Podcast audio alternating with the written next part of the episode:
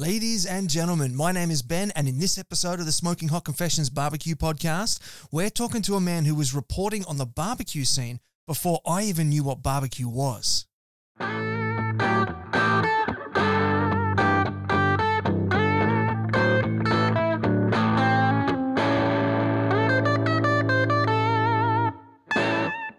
Hey family, hope you're well wherever you are and you got that thin blue smoke rolling. I'm super excited because in today's episode, we've got a gentleman who is so experienced in the barbecue scene. We're going to learn so much from him. It's Kell Phelps from the National Barbecue News Magazine. And I'm going to talk a little bit more about that in just a moment. But first of all, I've got some announcements that I need to run by you first. The first is that I'd like to welcome our podcast partner, Jagged Woodfired, for this episode. If you're in the market for a new smoker, a new cabinet smoker, some custom work, an Asado grill, make sure you check them out, jaggedwoodfired.com.au. Jules and Glenn are fantastic people, and they're close friends of the family here as well. So it's great to have them to be a part of the Smoking Hot Confessions family. If you are at the opposite end of your journey, if you are just starting with barbecue, over on the smokinghotconfessions.com website, we have the beginner's guide to real barbecue. That's a free ebook that we have available for you, and it's everything you need to know to go from zero to hero out on your grill. So there's going to be no more burnt sausages, no more burnt steaks, no more crunchy black burnt onions. You're going to have some delicious low and slow smoked meals, and you're going to be the absolute favorite grill master of your neighborhood. So go over, check that out. It's completely free, smokinghotconfessions.com. And a big welcome this evening to all the people that are joining us over in the Smoking Hot Confessions barbecue community on Facebook. That group is one of the nicest corners of the internet. We all just hang out, talk about barbecue. All the other guff is left at the door, and it's also where we do the live recordings of these podcast episodes. So, what is going to be um, available for our guests tonight is they're going to be able to leave comments and questions for Kell, and he's going to be able to answer them later on in the show. So if you would like to be a part of the live recordings, or you just want to find a nice family friendly barbecue group to hang out and shock horror, just talk about barbecue. Um, that's the group for you. Smoking Hot Confessions barbecue community over on Facebook. Now, if you're watching the replay later on, thumbs up, subscribe, and hit the notification bell if you're on YouTube. If you're catching it on Facebook, it's all about the likes, the comments, and the shares, particularly the shares. If you could give us a share, that'd be super helpful. If you're on IGTV, it's all about those cute little love hearts and the comments and the follows. It's all that really cute stuff. And of course, if you're listening on a podcasting app, give us a five star rating and review. That is super helpful. In the last 30 days, we've been as high as number six on the US food charts for uh, US podcast charts for food, not the other way around, and as high as number three on the Australian podcast charts for food. And that all comes down to those ratings and reviews. So they're super helpful, and we just want to say thank you very much for all of them. Now, coming up in tonight's episode, as I said, it's Kell Phelps from National Barbecue News magazine. It's been around for 31 years now, which means it predates even the NBBQA. So Kell has literally seen it all. He's seen the comp scene start, he's seen how it's evolved, and I've got a pretty good idea he's going to know where it's going. So I think that's about all you need to hear out of me. Let's get Kell in here. This is the internationally awarded Smoking Hot Confessions Barbecue Podcast with your host, Ben Arnott. How long's it been since your last confession? Kell, my friend, welcome to the confessional. Hey Ben, man, thank you guys so much for having me. I'm I'm stoked to be here, brother. Yeah, me too, man. It, it, has been a long time since I last saw you. I think it was two years ago at the NBBQA conference. Sounds about right, man. Long overdue for sure. Yeah. Now, I just got to ask first thing, I know you're in Southeast Georgia. I know there's a hurricane coming. Have you got the, uh, what's the expression? The, the hatches battened down? yeah, man, we've got uh, gas for the generators and all that. This thing is actually calmed down to a tropical storm, so we're not uh we're not expecting any real real bad weather coming up here in the next few days. But yeah, slated to come right over uh, Wednesday night, Thursday, and um, looks like I'll hook the trailer up and uh, I'll be following that storm right up to North Carolina this weekend. So I'm excited about that too. So. Is that because you're a storm chaser by day, or are you on or on your way to cover a competition? Actually, going to a state contest um, and doing some work with Ace Hardware there um, Ace Hardware Store is actually hosting a state cook-off association event this weekend, And uh, so we'll be there in Goldsboro, North Carolina, just outside of Raleigh this week. So, mate, sounds great. Could be very, very wet. Um, I, I can just imagining that uh, that that uh, scene with the flying cow out of Twister, and you just sort of turn around with your brisket knife and cut a chunk off as it as it flies past, and it'll land on the grill, and you can hand that in. Nah, definitely, uh, definitely no storm chaser here, man. If it gets like that, um, I'm the one that's gonna be under the truck holding on, you know, scared to death. yeah, I'm not all about all that. So. Yeah, yeah. Does it does it reach the point where you need like storm shelters dug in under the house and stuff like that, or are you in, in a bit more of a safer region than that? Yeah, no, we uh, I'm about an hour and a half off the coast, so yeah, we're we're definitely not um not into any kind of bunker situation or whatever. Now, you know, I mean, it's gotten pretty rough. Don't get me wrong. Here in the past, you know, those things a lot of times. The only time we get affected is if you've tracked this storm or whatever, it comes up the west side of Florida and then it cuts across and then it goes back on the east side of the United States coast. So when it hits that little little bit of uh, land in the in the southern, it's North Florida, South Georgia. Um, it'll catch us every once in a while, you know, but that's about the only time we ever see any major effects. But we're far enough off, even if it's a a major hurricane. I mean, you know, we'll lose some trees and and stuff like that, and you know, if we're on the east side of it, a lot of times we'll get tornadoes off of it. Now that's kind of scary, but um, other than that, we're, we're it's the hurricane deal is not going to kill us too bad. It's not going to hurt us too bad. So. So, uh, all right, let's uh, let's talk some barbecue, man. Tell me what was the last thing that you barbecued? Oh man, absolutely. So we just uh, finishing up July Fourth, and um, man, had some awesome ribs for July Fourth. So absolutely. Of course, how could I forget that? I'm sorry. First of all, happy Fourth of July, and then tell me about the ribs. yeah, so the ribs, man, real simple. Um, to be honest with you, we overcook them the way we like to eat them. Um, you know, fall off the bone. Where the bones are ready to come out. Um, and then, a matter of fact, uh, July 5th, we celebrate again with leftovers. And um, so then we have McRib. Uh, it's almost like a McRib sandwich. The bones have already pulled out. So then you just put it on a sandwich and chow down. So, absolutely. Now it, it's funny that you mentioned the McRib because I've I think I've only ever seen it on The Simpsons. I've never actually seen it here in Australia. Is it oh, is it actually no? Yeah, yeah, yeah. Is it actually ribs that they've like cooked cooked a lot and then slid the bones out, or is it some other compressed meat that's just made to look like a rack of ribs? Yeah, so this will this will really blow your mind right here. This will tell you how old we really are. Okay, so um, back in the middle 80s, um, I believe it was, it, we were just getting going um, in the barbecue world. My dad and uh, his fishing buddy um, met this fella in North Carolina. His name was Jim Tabb. Um, you may recognize that name. Um, Miss Leanne um, is daughter to Jim Tabb. But anyway, Jim Tabb was a judge with KCBS. I think his KCBS number was like four or six or whatever. Him and Carolyn oh, Wells. Oh, wow. I mean, what he dated way back, but early on, he got an invite to uh, Duke University, and uh, they're in North Carolina, and they students studying or whatever had developed a um, pork type patty um, that was shaped like a like a rack of ribs, and um, he called and uh, after seeing it, he's like, "Man, he said this is this is pretty cool."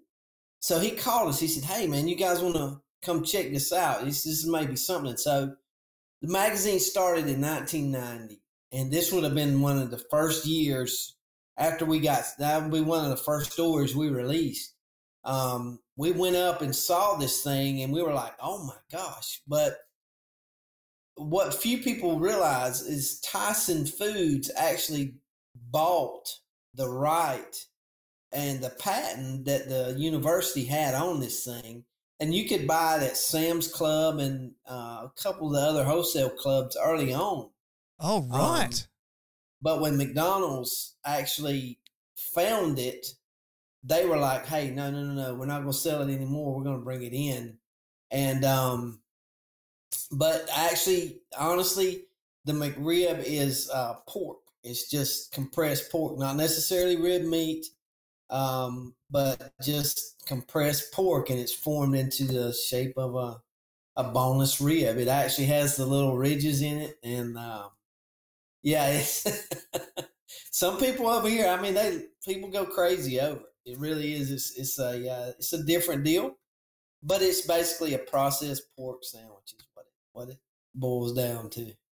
Well, mate, I'm, I'm very happy to hear you confirm that it is actually made from pork because when you first described it just then as a pork type patty, I actually wrote that down to circle back to because I got very, very nervous when you said pork now, type patty. Let me, let me, let me rephrase this. Back then, when we saw it and what we reported on, it was a pork, uh, processed pork. Then now, I have no idea what it may be, but, um, but that's what it started out as. Anyway, how about that? Fair enough. Fair enough. It's like when you bite into a chicken McNugget and you pull it back and you look at it and you're like, eh, it's the color of chicken. Um, I don't I don't really recognize or see any you know any grains of muscle or anything in there. It's it's best just not to think about it. You just eat it and get in your truck and keep going. exactly. Exactly. Oh, so mate, tell me how did you get into barbecue? Oh man. So my dad and uh, his fishing buddy um our families together we grew up and uh, so i was 10, 11 years old um, when they first started uh, competing and uh, did a local event here. Um, and I don't know if uh, you guys, there's a big, there's an event called the Big Pig Jig. And um, so it's, uh, it's been going on close to 40 years now. Um, it's between, so where I live at and where Myron Mixon lives at is we're only about an hour and a half away. So right there in the middle is Vienna, Georgia, and it's the home of the Big Pig Jig. Um, but I love that early name. On, yeah, right. oh, listen, man, you got to get down here to see this thing. I mean, it is a uh, it's a true Memphis in May um, type event, but they actually have structures that are built and uh, people they built these structures for a one time a year, one weekend a year competition. And I mean they're like two, three stories high. Um, next time I go by there, I'll send you some pictures of it's called Barbecue USA. Um, but the uh, that's Sounds where like the, kind of place. kind of got started for us. They hosted a local event in our town, and um, my dad and his name was Donald Gillis. He's a he was a dentist, but my dad and Doc, we call him Doc. He was he was always cooking, man. And our families together got together and we eat like kings when I was a kid. Um, so that's kind of got me started into it. But when they really got the competition bug um, from the local event, they won that thing, which got them an invite to the Big Pig Jig, which was a big deal down here. And um, I think they got like a fifth or sixth place call. Man, it was just like catching one of those fish they go after, man. They were hooked. They were hooked hard. So um so after that, that's that's basically where we got started barbecuing. And um man, I was the little kid that was cutting firewood, toting it back in two, and uh, late at night I would go around and check all the beer cans and the liquor bottles, you know, make sure they were good. so, so, yeah, that's uh, that's where we got started at, no doubt. Yeah, right. Okay. And so, with your father being so involved in in fishing and all that sort of stuff, did you guys eat a lot of grilled fish, like barbecued fish? Some, but man, I'll be honest. Once we really got going, um, now time frame, we started. They started competing uh, in the middle '80s, and Wow. we started the magazine and barbecue news in 1990. So there's only about a five year period, four year period where we were cooking that we weren't really just head over heels in it. Um, but at that time, once we got started um, with the magazine, we grilled everything. I mean, it was, and it's still today. I mean, we we we fire up the grill probably five, six, seven times a week. I mean, sometimes we'll grill Wow. at lunch, sometimes we'll grill for uh, supper. Um, but it's just a um, it's just a lifestyle for us. But yeah, fish, man, vegetables, nothing's off limits for us. We'll we'll try anything one time, and if it's good, uh, we'll try it two, three, four times, maybe make it a staple. So Yeah, yeah, yeah. So you you obviously then got involved in in competing when your father got uh, got into it, and you're still competing now. You're going to the SCA comp up in um, up in Raleigh. So you, uh, what's your favorite type of competition? Do you prefer low and slow, or do you prefer the hot and fast SCA type stuff? Man, I gotta tell you, um, that's a tough one. I mean, I, I love the the long, you know, the three four week, you know, three or four days of a uh, barbecue contest. Um, you know, I don't miss the week before trying to get everything together and you know get ready to go and then the week after, when you got to get everything cleaned back up and put back up, because I'll tell you, there is nothing worse than coming home from a barbecue competition and being dead tired and realizing you left some of the best pork you've ever cooked in a cooler that you didn't actually, you forgot about. And the ice melted and it's gone. So, you know, you got to, that, that's the worst to me. Um, but I love it all, man. I don't know that I could actually pick one that I like the best. Um, but I do love the SCA guys where you, sh- you know, you throw the grill in the back of the truck, you show up at the parking lot, pitch a tent, couple of hours, you hang out with everybody, um, and then you get back home that evening and uh, you're ready to, you know, it's not a big deal. So I, I really love that. Really love that. Yeah, yeah. So is that um is that sort of trending at the moment? Li- Like, are you seeing uh uh uh are there many people sort of converting from the low and slow competitions to the hot and fast, or is the hot and fast adding to the scene? I think it's adding to the scene, but I think what we have here happening here is um, you've got a lot of communities that um, they lost their barbecue competitions um, and they turned to an SCA event um, because it's less expensive and it includes more people. Um, you know, everybody can cook a steak, um, or they think they can cook a steak.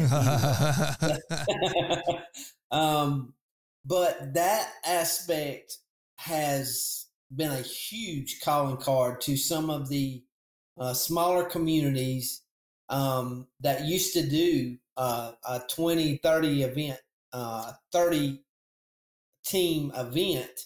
Um, and then they just lost it because, well, number one, let's be, let's just be straight honest about this thing it costs a lot of money to go and do a weekend barbecue contest with four meats. I mean, I saw yesterday um, two or three different pictures of briskets that were hundred dollars a piece. oh, that's Um, cheap. Um, well, for us, that's about that's almost twenty five percent uh, price increase over the last forty days, fifty days. oh wow. Um, so you know when you and I'm just saying this is a regular grocery store. Now this is not your wagyu competition brisket or whatever, but this is just a normal eating something you'd find in the grocery store. But the meat cost here in the in the states in the last little bit have really, really uh, gone up. So in some cases, forty and fifty percent. So it on? takes a lot of money to go and do a barbecue contest. Whereas the steak deal, you know, it's set. You got your little hundred and fifty dollar fee, but that includes your meat. So, um, you know, money wise, it it definitely a lot cheaper to go and do the the steak deal versus the barbecue thing for sure. And um, yeah, well, the, the getting- steak's included in the entry fee, isn't it? Yes, absolutely, absolutely. And it's actually getting to where the barbecue side is, is even more and more expensive now with the the meat price going up. So Tell me about that. Why has it gone up so much in such a short period of time? You know, that's a good question, man. But I will tell you this: um, here in the states, and and I, I'm I'm guessing it's maybe the same thing over there where you guys are at, but here we're having a hard, hard time with uh, employees finding people to work at the different stores um, and do different jobs that we need done. Um, even I saw some stuff with truck drivers. Um, I just got back in a couple weeks ago from uh, South Dakota, and um, you would see these advertisements on the back of trucks. They're paying like twenty five hundred dollars a week for somebody just to drive a truck for six days a week, five days a week, and um, just simply because of um, some of the different situations with unemployment here, um, the government is uh, basically in an effort to try to help people out. They paid them unemployment or whatever when they had lost their job due to, and a lot of guys are still getting that check um, to stay at home instead of going back to work, and it's really taking a uh, um, it's really taking a toll on the workforce here, and I think that's a big part of it. I man, you know, I'm not a conspiracy theorist or whatever, but I do know there's a lot of stuff that we don't know that's going on. Um, and that's probably a good thing. Um, because I would be the one that would, I would take the axe and I'd go up there and be ready to wear somebody out. Boy, don't just do it right. Don't, you know, don't be cutting corners and hurting people or whatever. But, um, no, I, don't know that that's the actual cause of why the inflation's happening, um, but it's happening across the board everywhere. I mean, everything is is um, going up. I know my my daughter started working this summer at Lowe's, which is a home improvement store over here, and they're paying her like fourteen dollars an hour to start, and minimum wage is like seven fifty an hour, so that's almost twice. Wow. Um, but because they can't get people to work, they're having to pay those wages. So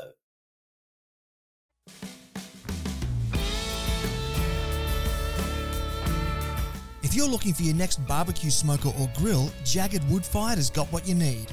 Owners Julianne and Glenn are multiple award winning barbecue competitors who've even traveled to the US to compete at the World Barbecue Championships in Houston, Texas. Based out of Perth and shipping nationwide, Jagged is one of the largest pit builders in the country and has an ever growing lineup of meat cooking machinery.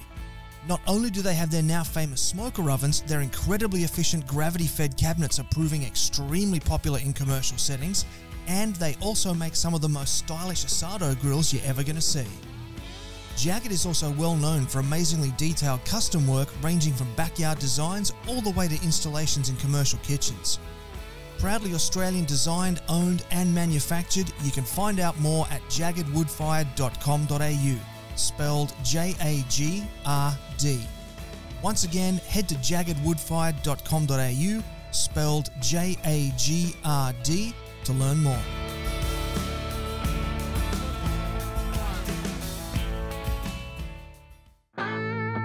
Got a project you'd like to work on with the SHC team? Shoot Ben an email on ben at smokinghotconfessions.com and let's have a conversation.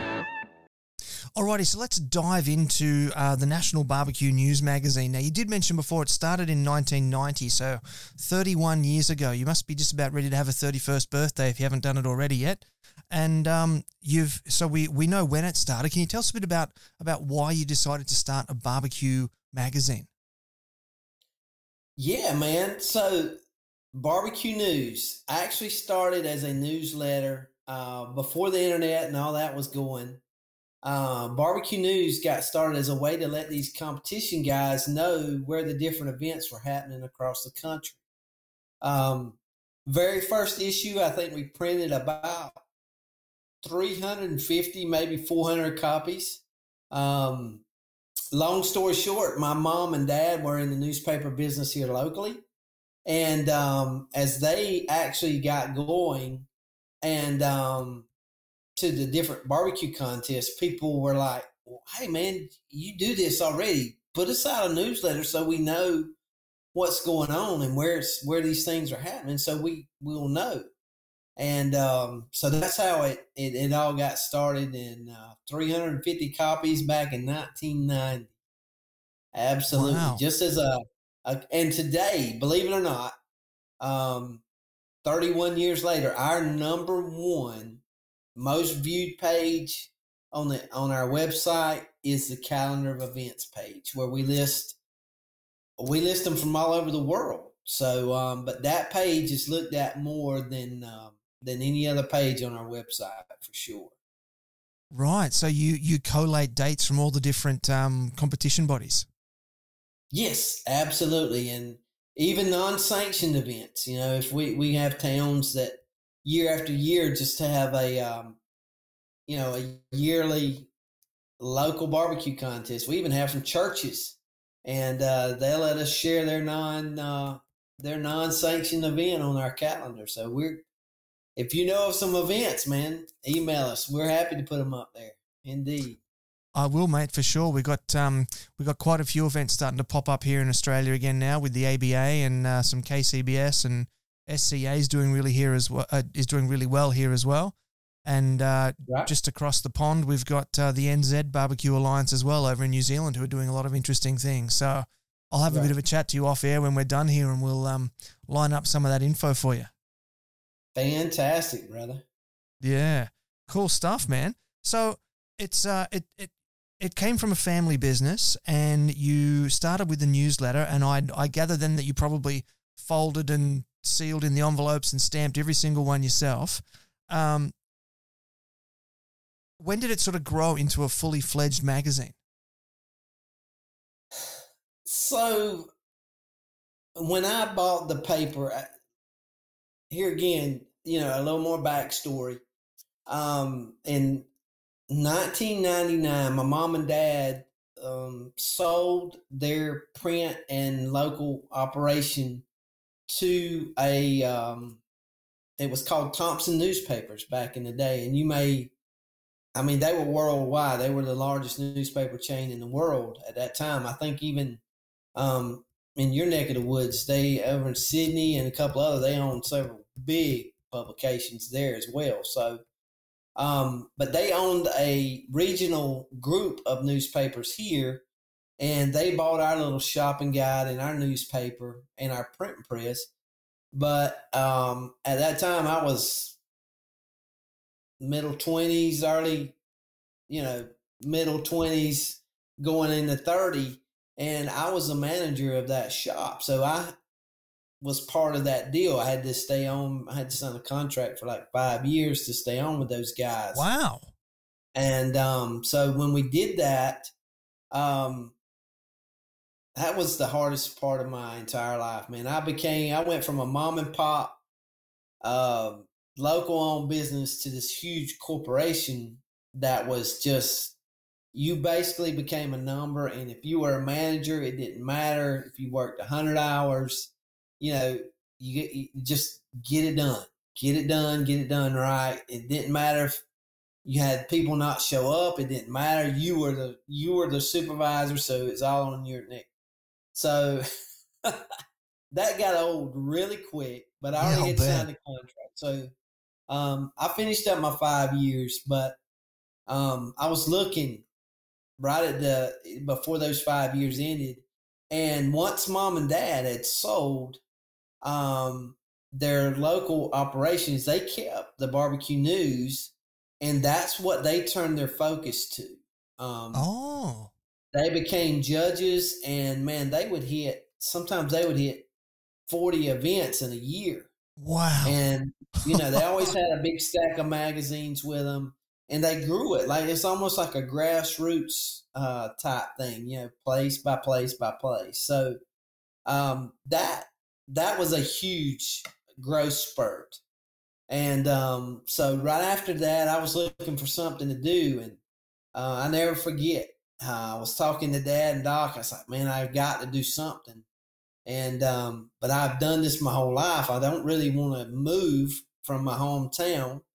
Um, and so they were like, you know, we've talked about kind of stepping back from the barbecue news a little bit, maybe even uh, unloading it too. And I said, well, I said, man, I, I said, I love it. I love that lifestyle. I love the barbecue stuff and all that. I said, and I had been on the bottom end of it. I mean, I printed it and laid it out and like you say, put the labels on each individual one, cut, folded stuff that whatever needed to be done since it started. So, um, I went to the bank and uh, I said, listen, you know, I've got the opportunity to go to work for myself, and here's what I need to borrow. And, you know, no hard feelings if not, but, and sure enough, man, they, they cut me the loan and said, yeah, we'll do it. So as long as I didn't have to borrow money from mom and dad or Doc Gillis to make it happen, I told them I would do it.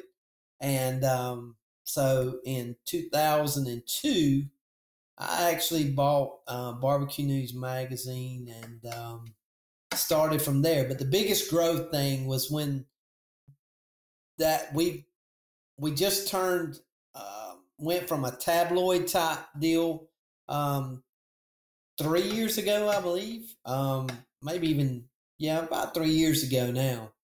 But that was a huge turning point when we went to a slick stock um, which is what we are now. I mean, this is, you know, this is a full fledged magazine now. You guys see the digital side of it a bunch, but now it's a true magazine. Used to it was a tabloid. It was run on a newsprint kind of thing, um, oversized a little bit, but those two changes, making it a true magazine size, and then when mom and dad sold their deal and started pushing it, those were the two biggest growth spurts that we've seen um, in the in that history for sure. I had no idea that it was so family based. That's awesome, given that it's related to barbecue and barbecue is all about family. I, I love how those two things really come together for you. Yeah, absolutely, man. Absolutely. So over over thirty years, I'd, I'd imagine that you've seen some some highs and some lows and everything in between. What are some of the challenges that that have faced you running a, a barbecue newsprint uh, outfit? Oh man, um, I think we talked about this a little bit earlier, but um, it's it's been recent. The last um, five to seven years, um, it's been tough. Newsprint has made a huge decline, and you know now you see a lot of digital content that is out. Um, and man, I am old school. Like I said, you know, I'm a fire up the press you know, ink, paper kind of guy. And learning all this digital stuff has really, really been a chore for me. I, I'm, um, I'll be honest with you, man. And when I started college, um, I only went for like two semesters, and I learned I was like, oh, this is way over my head. I just I learned differently. Um, you know, if you you can take a, a an engine apart, and if I'm there watching how you take it apart, I can put it back together. I guarantee you. No, you know, if I see it, I got it. Um, or if I put my hands on it, you know, I'll figure it out. But to read information in a book, um, I am, I, I just do not learn that way. So, um, it is a, um, it was a different process for me. So college was, was, was kind of out. but putting my hands on something, you know, and actually doing it is that's the way I learned. Um, this digital side of things, woo, a uh, whole lot of YouTubing, man. Um, uh, a whole lot of YouTube. Hats off to those guys who teach you how to do stuff.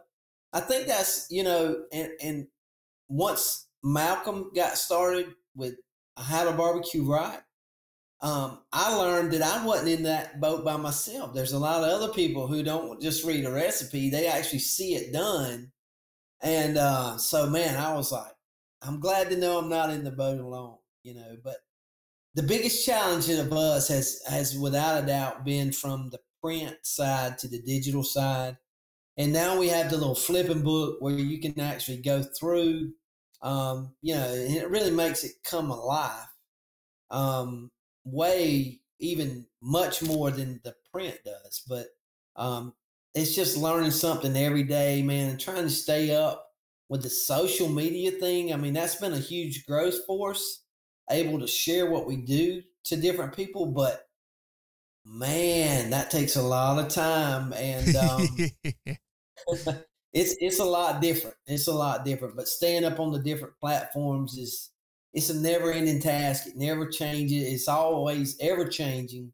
So when you think you get the hold of something, flip a page because it's, it's something new, different you to learn for sure. Yeah, and there's always the next thing coming too. So there's always yes, uh, keeping that keeping that attitude of continuous learning of uh, of of lifelong learning is uh, is is key. I think. Absolutely, man. Yeah. So my dad taught me two two super important things about the barbecue business. Number one, when I t- when I went to buy it, he's like, "Man," he said, "Listen, Kell," he said, "I don't think you're gonna get rich doing this." He said, "But I will tell you this: if you go away hungry, it'll be your own fault." so, because we can always find a rib bone to gnaw on, right, or a, a steak bone or something to gnaw on to feed us. Um, but and then the second thing, you know, was a life lesson that that has been so true uh, when you stop learning, man, you might as well throw the white flag in and quit because when you quit learning, um, you're gonna things are gonna change and they're not gonna change in a good way for sure. Mm, yeah, definitely. I um my my father was always an early adopter of uh, of of new technology and things like that. And I remember in the early '90s when I took my first computer class at school, my dad decided, right, you kids need to learn how to use a computer. This is going to be important for you. And in 1992, he spent $3,000 on a computer that now, like, kids have smart sneakers that talk to them when they do a tap dance routine that have more power than this computer had. And he spent, you know, an, an entire quarter's worth of his salary on uh, on this machine. Um, but uh, just I, I just wanted to get back to what you're talking about about the digitization because that was one of the things that I wanted to ask. So sort of transitioning from from print to to digital, which you know you you keep hearing in the in the media and that you know print is dead, print is dead. So I, I wanted to ask, have you found that by digitizing it, you've expanded the audience, or have you seen a conversion? Like, like has there been a drop off in the print audience, or have you just added to it with the digital audience? So, without a doubt, man, there's been a huge drop off in the print audience. Um, but I think, you know, the trade off um, by finding the new digital audience has been twice, three times the growth amount. Oh, um, wow. And you know, I, and I'll tell you this, man, and I, am sure you probably seen the same thing too. It's the numbers when the this thing started. If somebody had told me that we would almost double, sometimes we have actually run some specials where we previewed it out. We would triple our readership um, from people learning to cook. Um, you know, and I know um, the barbecue industry as a whole with sauces and rubs, charcoal, um, you know, man, people when they had to stay home for a little bit, when they shut our country down, a lot of people went to cooking at home and they learned how to cook from the different videos, how to or, or whatever. But that the barbecue industry expanded, uh, ex just blew up. And to this day, there's companies still struggling to keep up with the stock, keep stock on the shelves. Wow. You know, rubs, sauces, stuff like that. I mean, and it, it, even the supply chain. Even I know some guys that, um, you know, are co-packers and stuff like that of other sauces. They're having trouble with the little, you know, the rub caps and the the sauce bottles and and finding all those um, stuff that was normally there, but because of the uh, added uh, volume that they're doing now, they're having trouble finding some of this stuff even still now. Um, but if you'd have told me that early on, that we would have expanded like that before, uh, when all this was going on, man, I would have sent you to the hospital have your fever checked. I said, there ain't no way we're.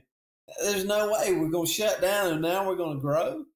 Um, so to answer that question, yeah, we have the print side has definitely gone down um, in readership and support, but the digital side is 10 times what the print side ever was because mm. of was you know the social side of things i mean yep. i think you know like facebook we were like 12,000 twitter we're another 14 12,000 over there instagram we're just getting started there so we're 10 12,000 back down there. But you can share and i know some of those will cross over that are the same people but um man you can reach a lot of people in an instant. And if we were old school trying to get around the different competitions and to meet that many people we'd be on the road a bunch. Um so you know those trade-offs have definitely happened um and it's been good for us um, but now I will say this: the print side of things, um, I think you're going to see it come back to a certain degree because of the overabundance of information that is being put out. People are finding it hard to trust what they see. Um, mm. You know, like so we we've started on TikTok and we've we've watched some of this stuff on TikTok and now we've started posting a little bit. But man, there is so much bad information that is out there, uh, and um, you know, and I'm I'll be honest, it's hard for me. I will never ever call anybody out. I'm like, you know, man, if it works for you, do it. You know, but I'm just telling you, for me, that would never work you know, I, I'm happy to tell somebody that, but I would never just go get in somebody's face and say, "Hey, that's not going to work. Don't do that." No, no, no, no. Yeah, I'm not. I'm not going to be that guy. I'm always with our magazine. We want to stay on the positive. You know, hooray, go, go, go, yes, yes, yes. And uh, if it's something that is different than that, um, if individuals ask us, we'll tell you what we know and think, but I'm never going to call anybody out. But there is so much that I'm going to call bad information out until I think that's going to drive the print industry back because when you got somebody who's been around for 30 something years, that's going to be a trustworthy deal that people are going to go and look and say, well, these guys been around that long. Let me, let me try their stuff. And then once they try and they realize that it, it works, um, you know, then you got a, you got a, a reader or somebody that'll trust you for, for the rest of their life. You're listening to the internationally awarded Smoking Hot Confessions podcast with massive barbecue nerd Ben Arnott. Alrighty, Kell. So we're in the third segment of our show now, and this is the part of our show where our guest gets to share some wisdom with our viewers and our listeners. And what you said you wanted to talk about today was your, I think it was your five top tips for better barbecue. Did I get that right? Absolutely, man. Um, I come up with this um, right after um, I said we just got done with Fourth of July, and um, so had a couple people who hit me up on message or whatever was like, ah man, I burnt hamburgers and I screwed up so bad. Help me. How do I not do this? So I said, you know what, man? We, let's just make a top five real simple list that most people who barbecue and grill any at all have been through these growing pains. So we just made a little quick list and said, hey, man, let's throw this out there. And if uh, if you're just getting started or you're struggling, man, these are proven techniques that will make it better, hands down. The first one is, you know, learning the two um, two zone method of cooking. So it's not all about being hot and fast. Um, even no matter what kind of grill you're on, um, you know, the gas grills are super convenient. Um, but you can actually indirect um, or two zone cook on a gas grill. Just turn a couple of burners off on one side, turn the burners on the other side, but cook, put your food away from where that direct flame is. You'll never burn food again. You know, um, some people that, you know, everybody's thinking, oh my gosh, man, how simple is that? But you'd be amazed how much product got burned up by people who didn't really realize they could do that. Um, but for us, you know, my favorite thing to cook on, hands down, when we talk about going back, is the Weber kettle grill. You know, that's the where I learned to manage fire with an intake, vent, and exhaust um, for a chimney, where you do, you dictate how hot you're cooking by setting that grill up to grill where you want to go at. Um, the drum smokers I think you and Mark talked about this. Um, man, I love cooking on the drum smokers.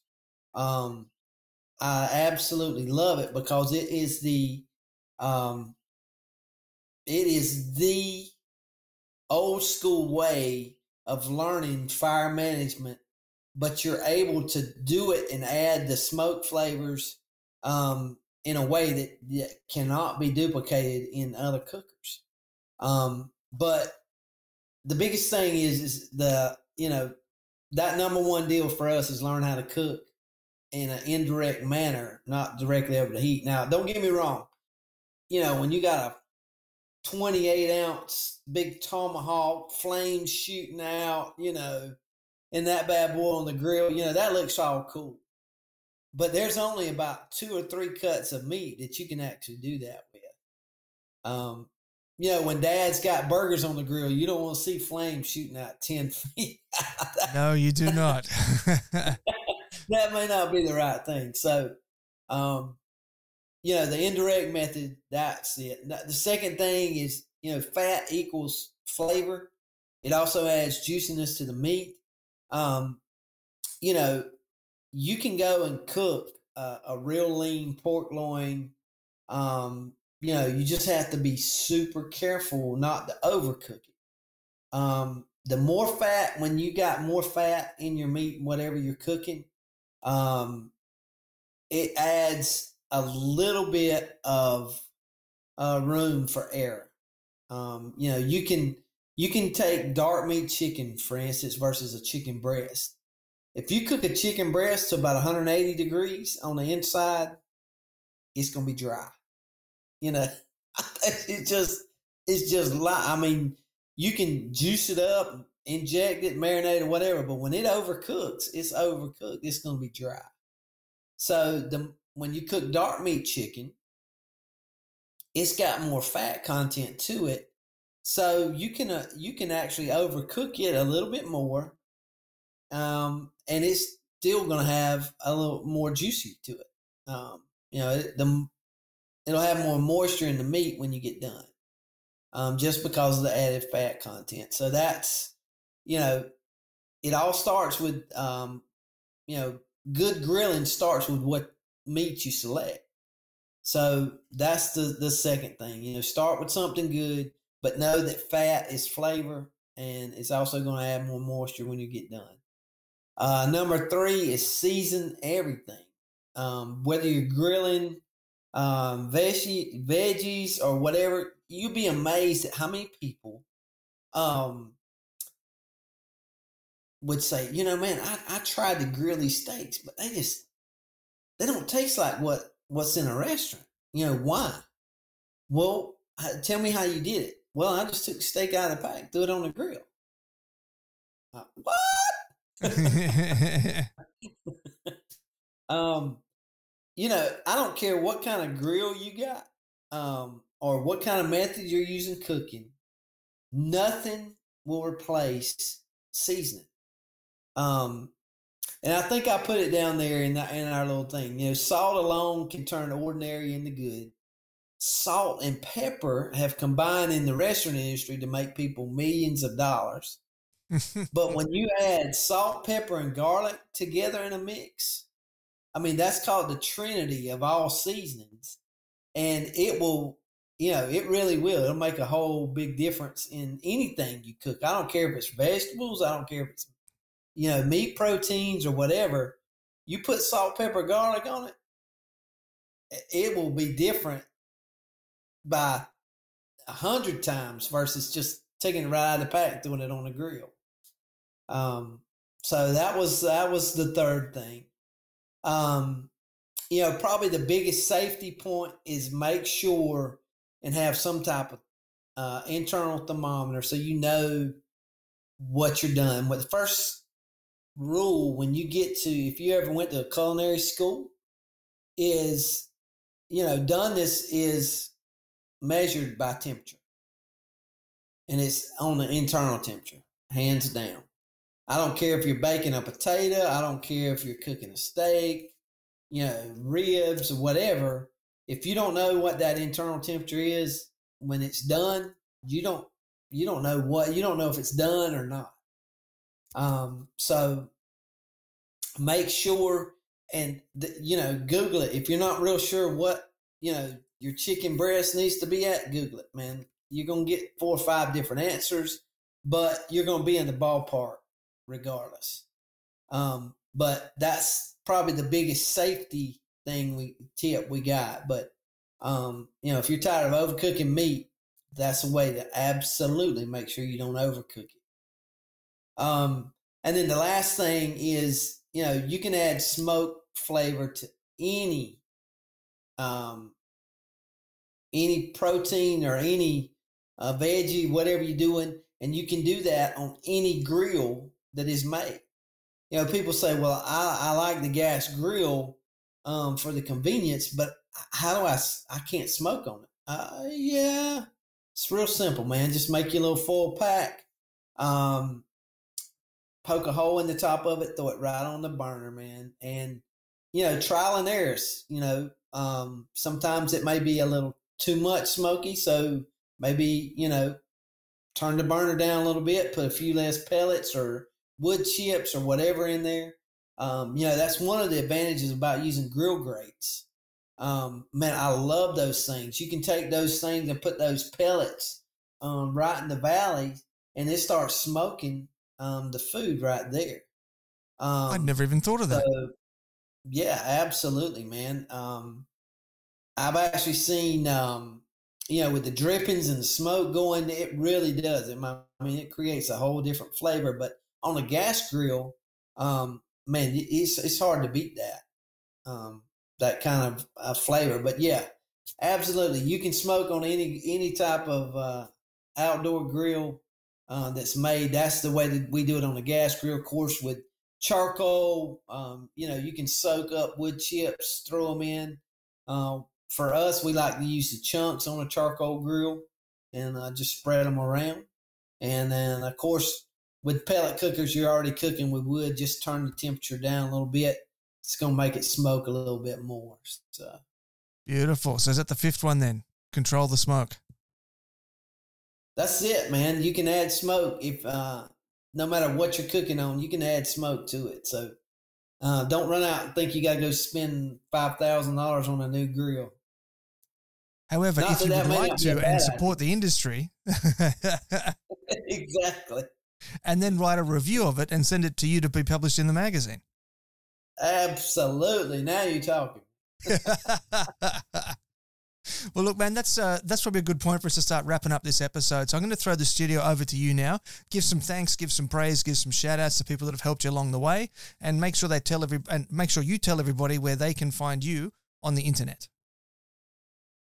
Man, I gotta tell you, um, without a doubt, man, you know, God works in mysterious ways, man. And that's over 31 years. We have seen a lot of mysterious things happen um, you know, he gets all the praise for whatever we do and how we do it because he's making it happen and allows us to go and do the journey that we're doing. But um, man, if you want to learn more, you want to see a sneak peek. A matter of fact, we just took it off um, the new July issue. We took all the the uh, membership stuff off. So go to barbecuenews.com.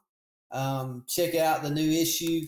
He's got the uh, got one of our friends, Danny Montgomery. This is his uh, his grandchild right there, eating a rib, having fun, and um, so that's what barbecue's all about. But um, but yeah, so you, you go free issue there to check it out and uh, see what we're about. You can see the flipping book that we talk about. Um, but it's barbecuenews.com. But yeah, the family aspect of the barbecue and grilling community is uh is without a doubt the reason why we still exist. And uh, we appreciate their support and could not, absolutely could not do it without those guys for sure. Well said, mate. Well said. Look, thank thank you very much for your time. It's uh, it's uh, morning time for you, so you got to go out and uh, start uh, start printing those magazines up. So I appreciate you taking time out of your day to hang out here and talk barbecue with me. So thank you very much. Ben, anytime, brother. I'm uh I'm ready to keep it smoking with you anytime, man. But uh, man, appreciate all you do, and uh, man, I, like I said before, I love uh, love your shows, and man, I I learn a lot from hearing different guys uh, do your little uh, confessions, as you call it. Um, it, it, teaches me a bunch, man. So I appreciate all the effort you go through, and uh, man, keep smoking for sure, brother. If I can help you any way, you let me know. And there you have it, family. That was Kell Phelps from the National Barbecue News magazine. How interesting was that? So he's he's preparing for a bit of a not quite hurricane at the moment, and then he's jumping in his truck and chasing the thing up the coast to get to a competition. That is commitment. And what a wealth of history there. 31 years covering the barbecue industry. He's we didn't even start to touch on all the different trends in the barbecue scene itself that he's seen come and go. Um, so we might have to get him back on the show in another couple of weeks and just sort of pick his brains about how the how the ebb and flow of the barbecue industry's been over the last 30 years. I mean, that's that's incredible to believe because for us here in Australia, the low and slow scene's six years old, seven years old, and we're talking 31 years of of history there. Um, it's just out, it's just incredible to to to think. I really want to pick his brain some more. We've got to get him back in here. So before we wrap this up today, I just want to give you a quick reminder of our, of our announcements from the top of the show. Um, Jagged Woodfired was our podcast partner for today. So if you're looking for a new smoker, for a grill, for an asado, if you've got a custom kitchen build you need done, hit up Glue, uh, and Jen. That's wrong. That's back to front. Jules and Glenn. Hit them up. They're based out of WA. They ship around the nation. They're beautiful people. They do some fantastic work. Uh, if you're at the start of your journey, the ebook is free. It's available for you over on smokinghotconfessions.com. It's the beginner's guide to real barbecue, so do check that out. Come join us in the Smoking Hot Confessions barbecue community over on Facebook. And a big shout out to those people that have joined us tonight for this uh, live podcast recording. And of course, um, please do the thing on the socials the likes, the shares, the comments, the thumbs up, the subscribes, the notification bells. You know it all. You know it all. You, you've heard it all before. But uh, yeah, that's it for today. So until next time, take care of each other and keep on queuing. Thanks for listening to the Smoking Hot Confessions podcast. Head on over to smokinghotconfessions.com for recipes, tips, and Ben's own confessions.